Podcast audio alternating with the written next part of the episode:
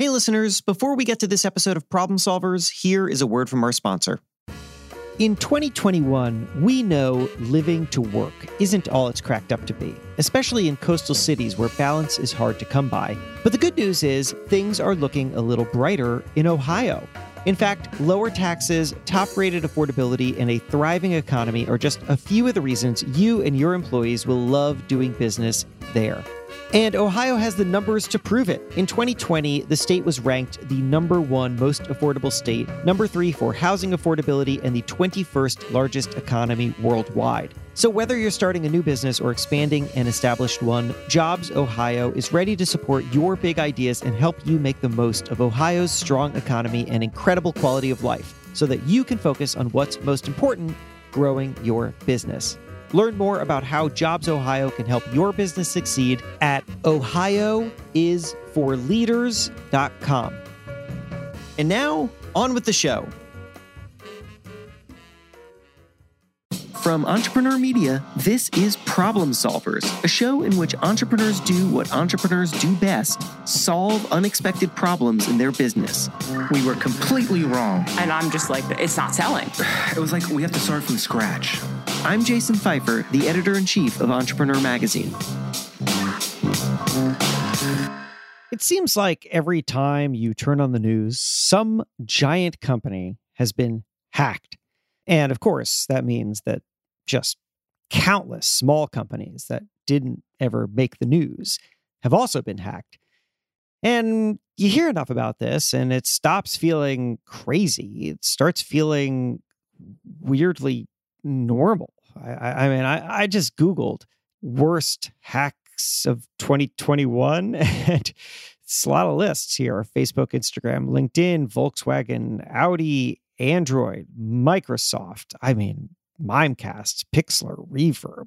It just goes on and on and on and on and on. I think you have to start with the premise that we're living in a world where breaches have become the third certainty in life behind death and taxes. That is Adam, who knows his way around a hack. I'm Adam Levin, founder of Cyberscout and host of what the Hack with Adam Levin. And the reason I wanted to talk with Adam about cybersecurity is because, you know, when we hear about cybersecurity, what we usually hear is like, here are five things that you can do to protect yourself now or whatever, right? I mean, as as people who are entrepreneurs who just want to understand what kind of problems we're dealing with, you get these lists and it's like, oh, okay, well, I guess I've heard all this before. I, I, don't know if it's useful. I don't know how to do it. Do I have to hire an expensive person? And I don't want to do any of that here. That's not what this is. You can find those articles somewhere else. Instead, I wanted to talk to Adam because he has a really deep understanding of this subject. I wanted to know what is coming.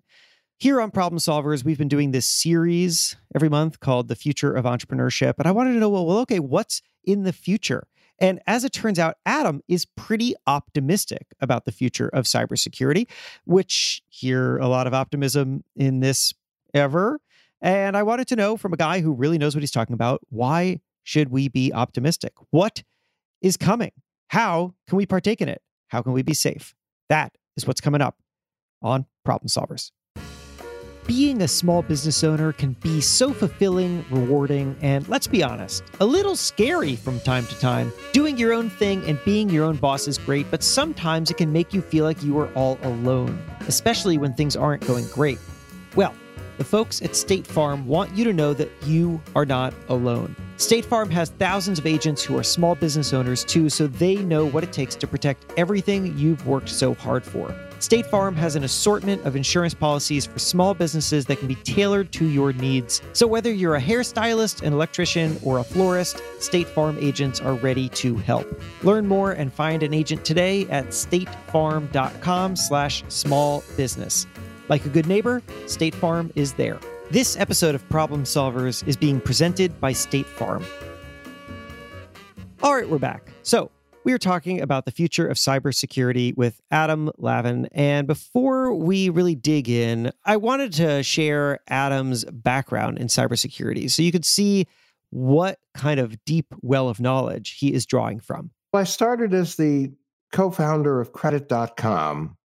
And then a few years later, started a company called Identity Theft 911, which was created with the purpose of having as a core competence uh, resolution, remediation, restitution, And over the years, we morphed from Identity Theft 911, which tended to scare many of our clients, to IDT 911, which then sounded like it was a phone company or an alarm company, to ultimately, as we went global, Cyber Scout. And uh, we were in the US, Canada, the EU, Asia, and Malaysia. And we had evolved from simply an identity theft company to also a cyber company involved with everything from incident response, incident preparation, forensic analysis, identity theft education, information identity management. So, Adam, the reason why I wanted to talk to you is because I don't think that most entrepreneurs have their heads around cybersecurity very well. They understand it's important, but they don't exactly know what to do about it. And so they just follow whatever best guidelines somebody sends them or whatever seems most manageable. And I think that they probably perceive cybersecurity to be some kind of terrible, slow losing game where there's a cat and mouse situation and there will be constant hacks and then we'll try to fix whatever enabled the hack and then there will just be more hacks and uh, down will go forever and ever. But you said before we got together for this show that though the short term prospects on cybersecurity contain perhaps much pain, that you feel actually quite optimistic about the long term prospects. Can you talk me through that? I think you have to start with the premise that we're living in a world where breaches have become the third certainty in life behind death and taxes. And so we can basically surrender, or in one sense, we can literally embrace the darkness, which is that we know we're up against people who are creative, sophisticated, persistent. But it's almost like a friend of mine recently said, because I'm somewhat scorpion phobic be the scorpion embrace the scorpion and realize that there's got to be a find a way to coexist, right? So the truth of the matter is that that we can make a lot of progress when it comes to cybersecurity, but it can't be a situation where we look at privacy and security as a bolt-on. It has to be something that is at the core of every product and service. Now, an old friend, Ann Cavoukian, who was the privacy commissioner of Ontario, who's now the head of the big uh, data institute at Ryerson University, she came up with the concept of privacy and security by design, which is where you make a product or service where the core of this product or service is privacy and security. And we really have to understand that we can't just say that this is going to get better simply because the technology is going to get better, because we have that one teeny little problem called humans. And as long as there are humans, and God willing, there'll be billions of us for a very long time, we face the reality that humans are fallible, humans make mistake. And we're facing off against people who they look at us as their day job. We have day jobs. We raise a family, we run a business, we start a business, we work for people, we're involved in philanthropic activities, getting educated, all of the above. But to a hacker, we are their day job. And we always have to keep that in mind. So, what are we to do with that? As the average entrepreneur who, let's say, is not the chief technology officer at Amazon or Dropbox or something, which is the average person who's got a company, would really prefer not to have some kind of data breach, would really like to just be able to run their business, do their day job, not have somebody somebody else's day job trump theirs. What are we supposed to do right now, if anything? And how can we maybe participate in or hasten the development of this philosophy that you're espousing here of cybersecurity as not something that's a bolt on, but that has to be built literally into the things that we build? That's why I came up with a framework with a colleague of mine, Beau Friedlander. We write together, we're co hosts of the podcast together. We call it the three M's and it's it's getting your head into a space where you say to yourself okay i'm going to be under attack because that's the way it is unfortunately by the way there are many people who have the attitude why would anyone want to hack me why would someone want to get into my company or would they want to get into my information i'm a regular person they look in the mirror they see themselves when a hacker or a scammer looks in a mirror looks at them they see jay-z beyonce adam levine because we have what they want. We have data, we have lots of different kinds of information. And a lot of people don't realize that many of us are the conduit to a bigger river, which means it's not about us. It's about our spouse, our child, the organization we're affiliated with, the company that we work for. Sometimes it may not be the company itself, it may the company, it may be the companies with which our company does business. Perfect example, mm-hmm. the breach of Target. They didn't go through the front door of Target. They breached an HVAC subcontractor and used that access to the to Target chilling units as a way to get into the Target systems, into their point of sale systems, into their database uh, databases and like. So the three M's really say, how do we build a culture of privacy and security from the boardroom to the mailroom and vice versa, or for those people who work at home, from the living room to our home office.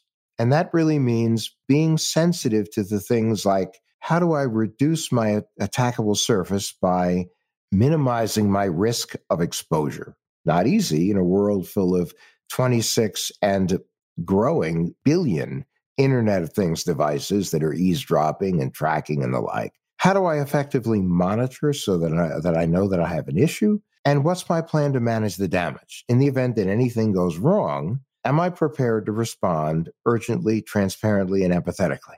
And this doesn't mean that you have to say, I'm going to go it alone. As a matter of fact, you shouldn't go it alone.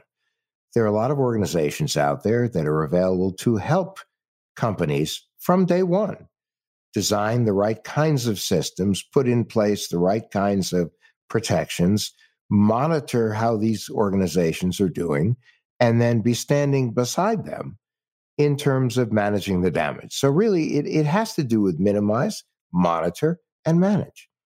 Well, that last part that you talked about is something that I feel like it's probably quite important for people because the idea of how to solve this is so overwhelming. And somebody who's not tech savvy doesn't even know where to begin. I mean, I'll just think about myself personally. I have a company. It is a media production company. I produce a whole bunch of stuff. It largely operates off of my laptop. I really would like somebody not to hack into my laptop. But I honestly have absolutely no idea where to begin with that. I've looked around for various tools, firewalls, whatever things that will scan for what's on.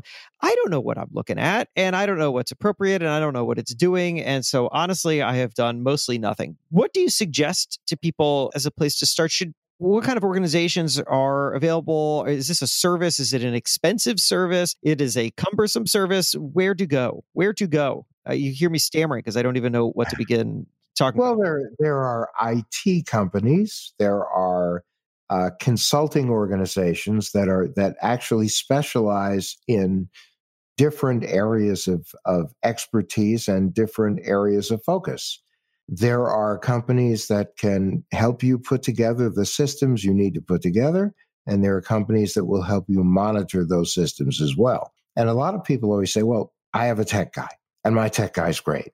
But then they realize that oftentimes technology guys can be great, men and women, who are focused on one specific area, which is the equivalent of making the digital trains run on time. And then there are organizations that actually focus on information security. Now, one of the issues we have in this country is we have we we have a woeful uh, shortage when it comes to cybersecurity professionals, which everyone is working to make better. We also have the availability of public-private partnerships, and there are many universities out there that not only specialize in cybersecurity training, but can be places where people can go for advice to find out exactly where to get the best organization to be there for them. Also, it's a simple thing of if you know people who are in tech or you know people who have companies that have been successful in terms of finding the right people, both for information security and technology, ask your friends, ask around, do research, study. There's an awful lot of information online.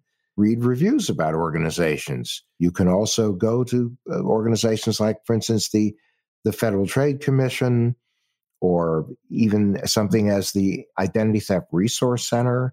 There, there will be suggestions there for organizations and individuals. And don't be afraid to seek out those who can be helpful in terms of giving you advice. We're going to take a short break and then we'll have more with Adam. If you're listening to this podcast, you must recognize the value of asking questions. At Aramco, our questions help us engineer a better future. How can today's resources fuel our shared tomorrow?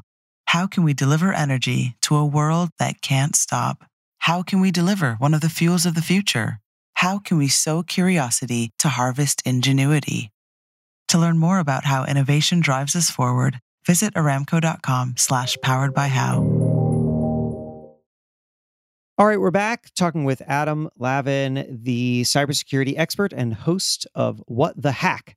We started talking about the future of cybersecurity. And as we're now talking, not about the future, but as the present and people's very confused present, or at least my very confused present, I started to think about how this moment that we are in will be viewed in the future. Do you think that the thing that you just told me will sound insane and antiquated in the future, which is that it's all kind of up to individuals and we got to contact these companies, we're going to figure out these patches, we're going to figure out ways in which we're going to protect ourselves and all sorts of different things, instead of it all just being, like you said, bolted in so that 10, 20, 30, 40 years, I have no idea. You tell me into the future. We're just dealing with systems that are safer and that there's less that the individual has to do. Is that ultimately the goal? Well, I think that there will always be significant evolution in technology. We've also found, though, that every time that technology evolves, oftentimes the security to protect it tends to evolve more slowly. And every time we think we found a solution, uh, the bad guys always seem to find a workaround because there's an awful lot of money on the dark side. So we just have to say to ourselves that this is, and I think the CEO of Microsoft said it best we all have a shared responsibility business, uh, government, and consumers. Now, you know, consumers, we didn't ask for it. We're not trained for it. We're not prepared for it. And it can be extremely overwhelming. But that's why the more public private partnerships there are, and the more that businesses really dig in to help uh, fellow businesses as well as the government as well as consumers i think we're going to be better off and i think we're going to see a lot more of this collaboration cooperation communication in the future. We really have to because we're up against a, a very tough opponent. We were involved for a period of time in election security and i would sit down with uh, rural counties and small states and i would say you know i I agree, it's not fair. You have one or two people working in this organization who are trying to protect the systems as best they can, in addition to which, working in the election area. And all of a sudden, you realize it's not like you're facing off against Bob somewhere down the road. You're facing off against Russia.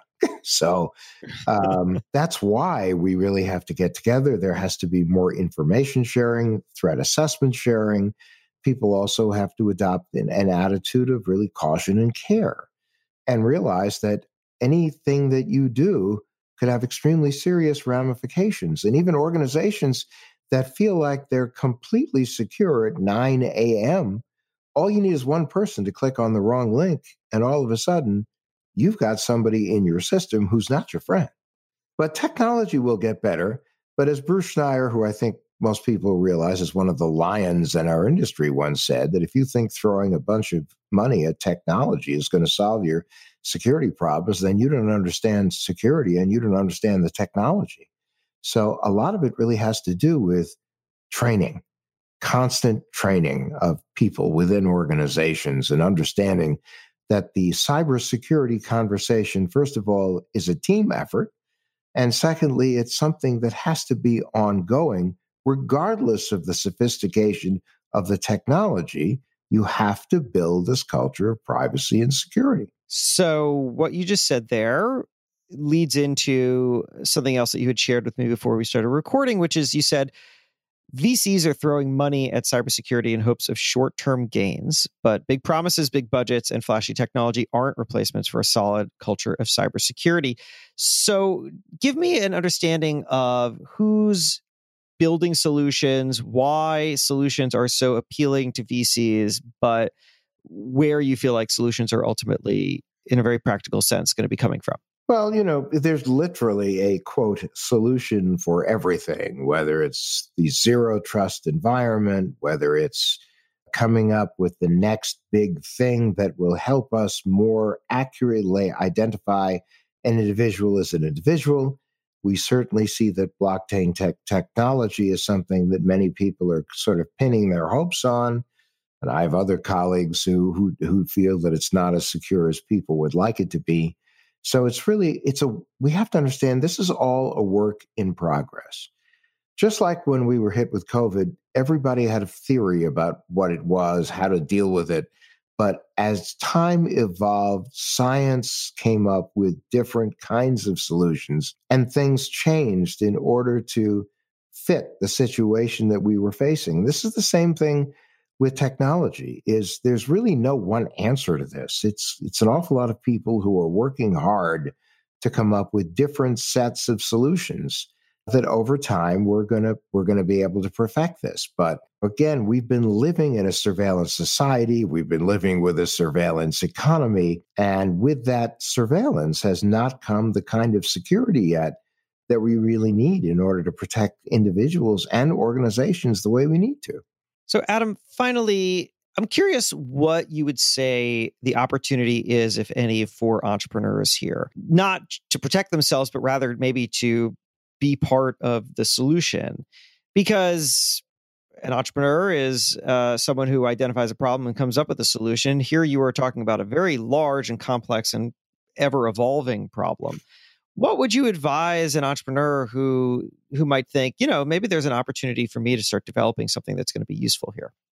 Oh, I think there totally is an opportunity. Uh, you know, as what as threats evolve, and as technology evolves, there's always going to be opportunities for people who see uh, the big picture, or, or the truth is, you don't necessarily need to see the big picture. You just need to see one part of the picture. Well, if you can solve the email security problem, that's a big step. If you can solve the problem of being able to better identify individuals as individuals, that's a big step. The whole issue of we have our vision today of what's two factor authentication, but with the evolution of biometrics, there might be other ways. I mean, they've even talked about your heartbeat being a way that that you can be better identified as an as and there's so many other examples as people dig deeper as science evolves here as technology evolves here so there's always an opportunity i mean the beautiful thing about being an entrepreneur is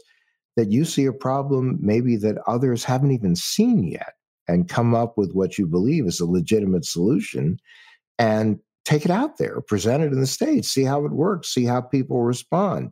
We're never going to get to where we need to be unless people are willing to be bold and take that step and sort of not go quietly into that good night. And this is how we're going to make things better.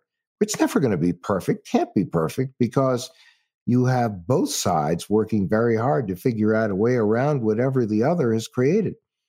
So it's really all about just step forward, have the big idea, make sure you understand the problem that you're really trying to solve. First of all, make sure it's really a problem, and then go out there and give it your best shot. And collect the best minds you possibly can, and don't assume you're the one with all the answers because there's always a smarter person in the room. Well, Adam, thank you for such a clear eyed guide through a very complicated problem. Well, I really appreciate that uh, your invitation to come on and talk to you today. And that's our episode. I would love to hear what you think and maybe even about a problem that you solved. You can find me at my website, jasonfeifer.com. J A S O N F E I F E R.com. Also, I have some more useful stuff for you. I write a newsletter about how to future proof yourself and become more adaptable and optimistic. I would love for you to sign up. It is at jasonfeifer.bulletin.com. Also, check out my other podcast. It's called Build for Tomorrow. In each episode, I take on some belief that we have that holds us back from progress and show you why it is not as bad as you think. Problem Solvers is a production of Entrepreneur Media and comes out every Monday morning, so make sure you're subscribed so you don't miss an episode. Thanks to Deepa Shah for production. My name is Jason Feifer. See you next week.